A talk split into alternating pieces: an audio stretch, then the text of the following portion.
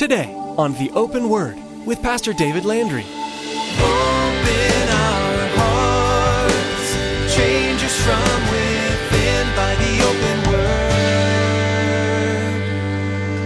Give us ears to hear your truth and eyes to see the needs around us as we draw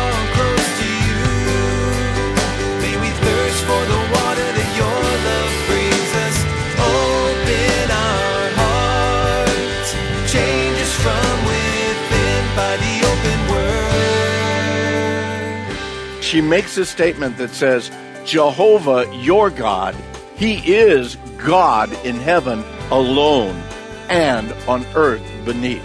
Yours is the only real and true God. That's a pretty powerful thing for this woman to declare. And I believe that it speaks of building up in her a faith and a dependence upon the God of Israel because she sees and she knows him and she knows these other gods have never done a thing really and truly for her. Pastor David will teach today about the amazing confession of Rahab, a prostitute in Jericho that hosts and protects two Israelite spies when the king's men come looking for them. She had no reason to help them. She risked her own life for these strangers. However, we notice the Lord revealing himself to her as she surprisingly confesses that she has heard what Jehovah God has done, and that there is no God in heaven or on earth like him. We will learn today about the provision of our mighty God through this powerful story. Now, here's Pastor David with today's message entitled, Our God Goes Before Us.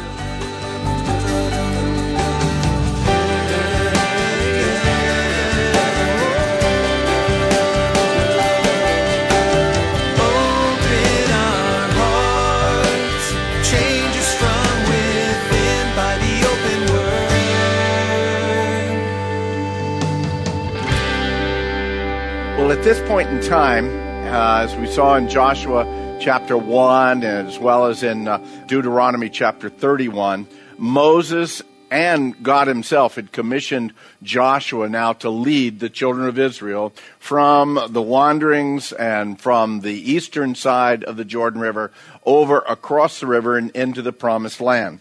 After 40 years of wandering, due to the sin of the people, it was now Joshua that had the opportunity to move the people and begin that process of settling down 12 different tribes throughout that area, being able to conquer the land, settle the land. But first of all, before that happens, they need to go in and check the land out. And so that's where we're at here in Joshua chapter 2 as we begin it tonight. In Joshua chapter 2, we look at just uh, the first verse real quick. It says, Now Joshua, the son of Nun, sent out two men from Acacia Grove or from Shittim to spy secretly, saying, Go view the land, especially Jericho. And so they went, and they came to the house of a harlot named Rahab and lodged there. So right now, as I shared, the children of Israel, they're on the, they're on the eastern side of the Jordan. They're in the area of the Moabite wilderness. A lot had happened, a lot had taken place there. The, the specific area where they're at was called the Valley of the Acacias because there was a, a river and a valley that came through there with a lot of acacia trees, and it was called that in the Hebrew. It's called Abel Shittim, the Valley of the Acacias. It's an area directly across the Jordan River from where Jericho was. So you've got uh, a million plus people uh, not too far from Jericho, right across the river there. It was an area that we read about way back in Numbers, chapters 22 through 25, where the children of Israel went into idol worship. And not only idol worship, but they went into harlotry with the women of Moab. As the children were, of Israel were moving across that area, they had defeated several kings in that area. King Sihon of, of Ammon and King Og, the king of Bashan. And, and remember Balak, the king of the Moabites. He had called a prophet by the name of Balaam. You remember the story of Balaam? Where Balak, the king, had called and, and was paying Balaam to come and prophesy against Israel. Come and give me this prophecy against these people so that I might be able to defeat them. And every time Balaam came and he gave a, a positive prophecy about Israel. And Balak said, no, no, no, that's not the prophecy I want. And so he would take him over to another area and say, now prophesy against the people. And so Balaam would prophesy and it would be a blessing on Israel rather than a curse. And this happened a few times. And finally, uh, he realized, man, I, I cannot curse these people. You're not going to be able to defeat them through my curse. You're not going to be able to defeat them militarily, but I can tell you how you can defeat them. Defeat them with the women of Moab. Send the women of Moab into their camps, and they're going to commit adultery, uh, harlotry, literally, with them. And not only in that, but as these Moabite women came into the camp, they also brought their little pagan gods with them. So Israel got into adultery, it got into idolatry, and in their sin, the Lord actually destroyed, He took the life of 24,000 Israelites because of that sin. That was a major spanking that the children of Israel got because of their disobedience, because of their sin when we look at that, we don't know exactly how long, the number of days, the number of weeks or months that they had been in this exact area here in uh, the Acacia area, the Acacia Grove area, or Shittim. We do know that, as I said, it's fairly close to be able to almost look and see from Jericho across the Jordan Valley to that area to be able to see all of the Israelites that were there. Apparently, they had been there long enough to impact the people of Jericho. The people of Jericho knew that they were there and it was impacting them pretty much.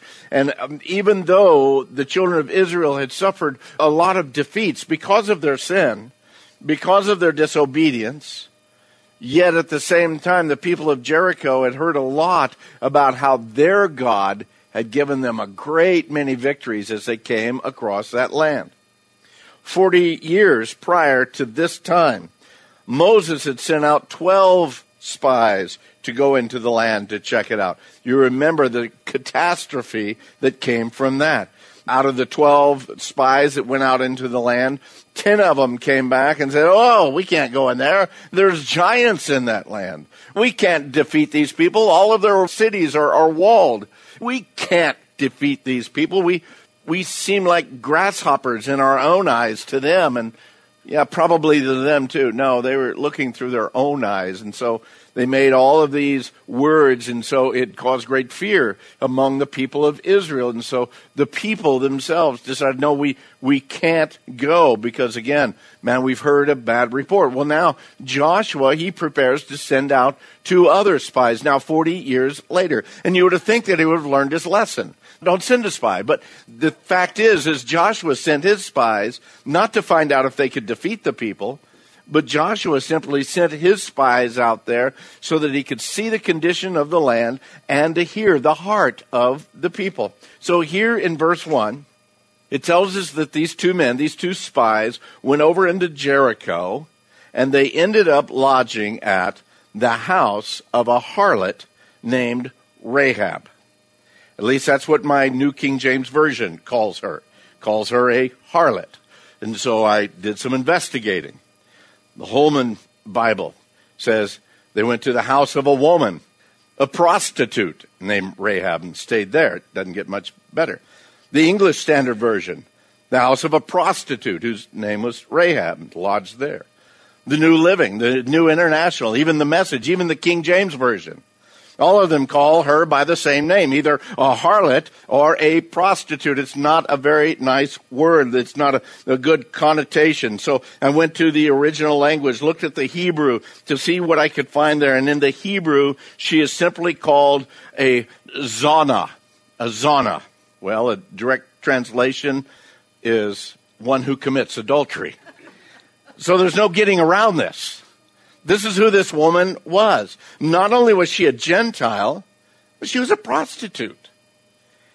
I love the fact that the Bible doesn't try to cover up, doesn't try to make events or reputations of people nice and neat and tidy. Because by and large, None of our reputations are nice and neat and tidy. And more often than not, we need to understand that God can and will work and move through all of us in all of our scars, all of our warts, all of our failings, every area. God is still willing and able to work in and through us. This is who, this is what she was. Now, I don't want to make a whole lot about this, but uh, as a matter of fact, there's, I believe that there's a really good and logical reason for them to land where they did, there at Rahab's house. In the times and in the culture, within various communities, there were these houses or there were these inns that specialized in this sort of thing. Now, I've read some commentators and they said, well, no, it was more like an inn. And I think that again, they're trying to whitewash the situation. I don't think that it was, you know, like uh, Denny's down here where you can get a meal and something to drink and then go and stay at the motel behind it. I don't think that that's what it was. I do think that it was probably a place where you could come in and maybe a meal, but probably to drink and to, again, just enjoy what the house was there for. That again, they went in there and they, you go in there looking for pleasure and hopefully it's a place where not only you could have some amenity, but possibly a whole lot of anonymity to where people aren't caring about who you are and they're hoping that you don't care who they are so you could come in there. But one important thing about these types of places, it was probably a place where men who drank too much might be willing to talk too much also. So as these spies went in there, I believe that again, they found themselves at the house of the harlot named Rahab to be able to speak and to talk to those that were there, the men that were there, and this anonymity that was there of no one really knowing who anyone is. But the interesting thing is, Joshua had sent these men over, what does it say, to spy secretly. And yet in verse 2, we see that they had already been found out. Mm, perhaps there wasn't as much uh, anonymity as they thought that there was, and perhaps maybe they asked too many questions of those that were there. Perhaps they seemed so out of place. Personally, I believe that a child of God ought to feel out of place in those kinds of places. They ought not be there. Whatever the case, someone knew who they were and why they were there. So look at verse 2. And so it was told to uh, the king of Jericho, saying, Behold, men have come here tonight from the children of Israel to search out the country. So the king of Jericho sent to Rahab, saying, Bring out the men who have come to you, who have entered your house, for they have come to search out all the country. So we know that the informants and now the king knew not only who they were, but they knew why they had come, and they knew where they were staying. So much for Joshua's secret plan, right? And so here these guys are. They are in the heart of the enemy country, and they've been found out. You need to realize that at this point in time, that in the natural, in the normal run of things, Rahab had absolutely nothing to lose, or nothing to gain, but everything to lose by hiding these men and lying to the authorities. Now, she lived right there and for her to lie to the authorities and hide these men, not only would it mean possibly her freedom, but it could very well have meant her life. They could have taken her life. And yet, I believe that there was probably something that was already happening supernaturally taking place in Rahab's heart, even before the men came into her house that evening. It was as if she didn't even have to think this thing through. She had a plan. She had a story ready to tell the authorities. Verse 4 says that the woman took the two men and hid them. And so she said, Oh, yes, the men came to me, but I didn't know where they were from. And it happened as the gate was being shut when it was dark that the men went out. Where the men went to, I do not know. Pursue them quickly, for you may overtake them. In verse 6, uh, but she had brought them up to the roof and hidden them in the stalks of flax which she had laid out in order on the roof. So how it all happened, how the timing of it and everything was. I'm, I'm not sure.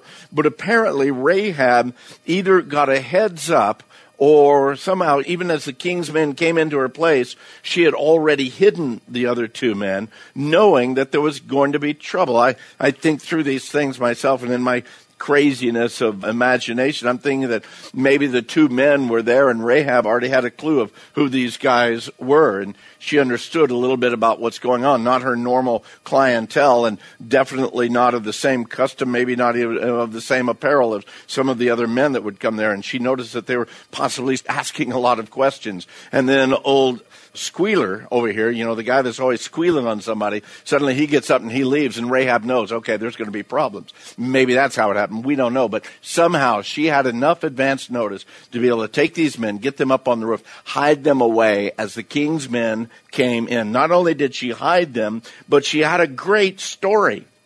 She said, I don't know who they were. I, I, I don't know where they were from. And I don't know where they went. But they just left. So if you hurry, you might be able to catch them. So she's saying, you know, go ahead and get out of my place. Go, go after them. Don't search my house. Don't look around for them. If you hurry, you might be able to catch them. And so these king's men, they, verse 7 says the men pursued them by the road to the Jordan to the fords. And as soon as those who pursued them had gone out, they shut the gate. This is one sharp lady, you know. Uh, don't take the time to search my house. Go after them. And so they did. The coast is now clear. The king's men are outside of the city gates. The gates are now closed. They're headed toward the river Jordan with the hopes of being able to overtake these spies. And yet all the time they've been hiding out on Rahab's rooftop. And as amazing as the events already are, there's something actually miraculous that's about to happen. Something literally nothing short of, of supernatural that's about to happen. Look at verse 8. Now, before they lay down, she, Rahab, came up to them on the roof and said to the men, I know that the Lord, now stop right there. Did you notice what name she uses for God? In your version, it's probably the all capitalized L O R D. She didn't say, I know that you're God, or I, I know that the God of your people. She said, I know that Jehovah she used the very name of the Hebrew God, a personal name. And she, I believe, was taking it personal at this point in time. She could have just as easily said, I know that you're God.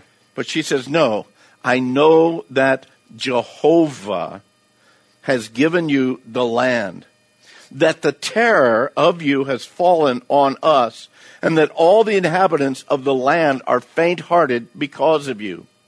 For we have heard how Jehovah dried up the waters of the Red Sea for you when you came out of Egypt. And what you did to the two kings of the Amorites who were on the other side of Jordan, Sihon and Og, whom you utterly destroyed. The spies didn't need to go any further than this.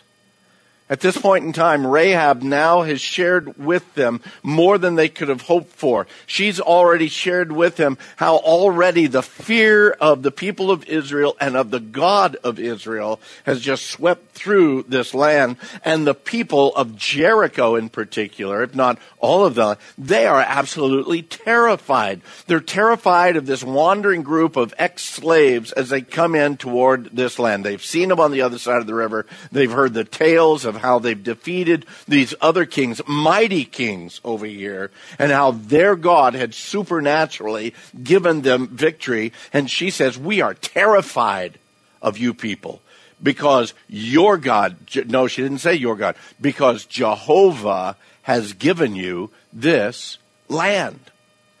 That's a powerful, powerful confession.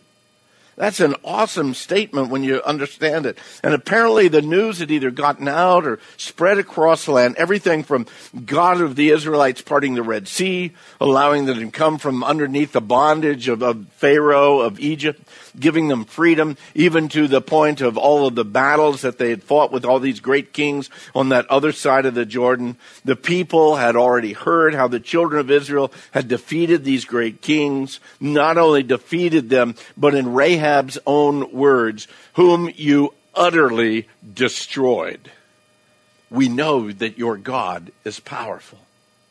I think it's curious how she didn't say anything about how their God had wiped out thousands of their people due to their unfaithfulness. She didn't say anything about how God had disciplined them because of their sin. What she saw and what the people on that western side of Jordan saw was the might and the power of their God to defeat all of their enemies, and their God was leading them right into this land. She knew that they were in deep trouble, and so did all of the people of the land. So she explained, verse 11.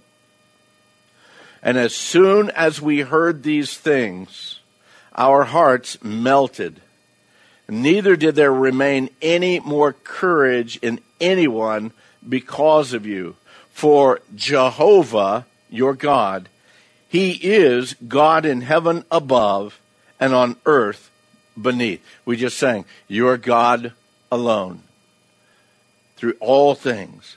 I don't know if you recognize or not, but I believe truly for Rahab at this point in time, this is a powerful confession of faith for her, particularly for a Gentile woman a prostitute speaking about the God of the Hebrews in a very personal way, in a personal tone. That Jehovah, calling him by name. This is a woman that had been raised um, probably all of her life in a culture that had multiples of gods, hundreds, if not thousands of gods that they would worship in every sort of way, perverted way, of every kind of sacrifice you can imagine, everything from child sacrifice to any and every way you could possibly think of.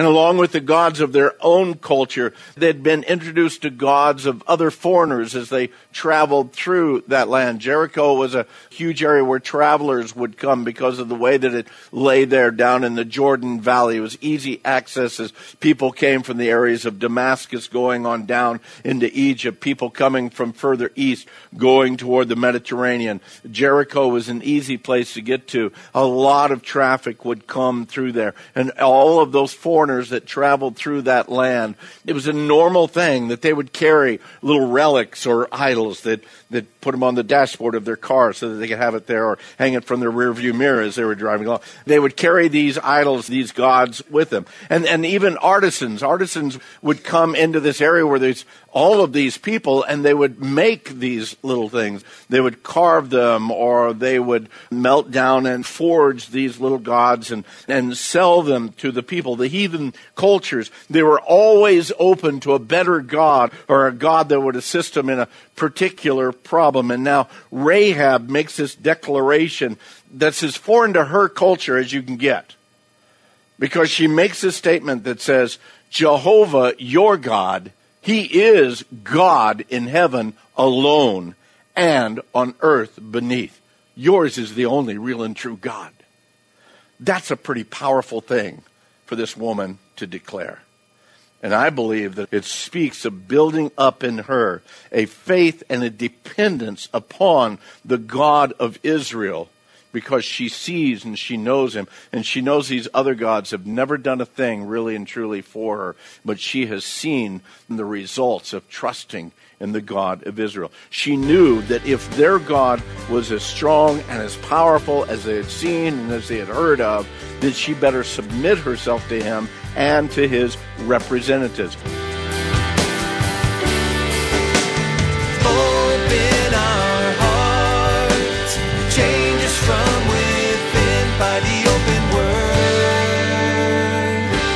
Most of us have heard the story of the walls of Jericho falling down.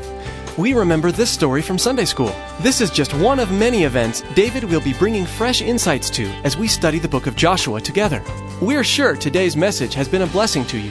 Maybe you'd like to get a copy of today's message. Here's Tracy with all the information you need. Life these days moves fast. From one appointment to the next, most of us race through our days with blinding speed. Those in between moments are great opportunities to connect with God by hearing from Him. To hear more encouraging words from God's Word through the ministry of Pastor David, go to theopenword.com and click on the teachings page. Thanks, Tracy. Again, to secure your own copy of today's message, simply log on to theopenword.com and select the teachings page. You can also give us a call if you'd like. That number to call is 520 836 9676. That's 520 836 9676. Another option to get in touch with us is to send us an email. Our email address is info at theopenword.com. Once again, you've been listening to The Open Word with Pastor David Landry of Calvary Chapel in Casa Grande, Arizona. In the next edition of The Open Word, David will continue teaching through the Word of God. So please make plans to join us again, and may God richly bless you.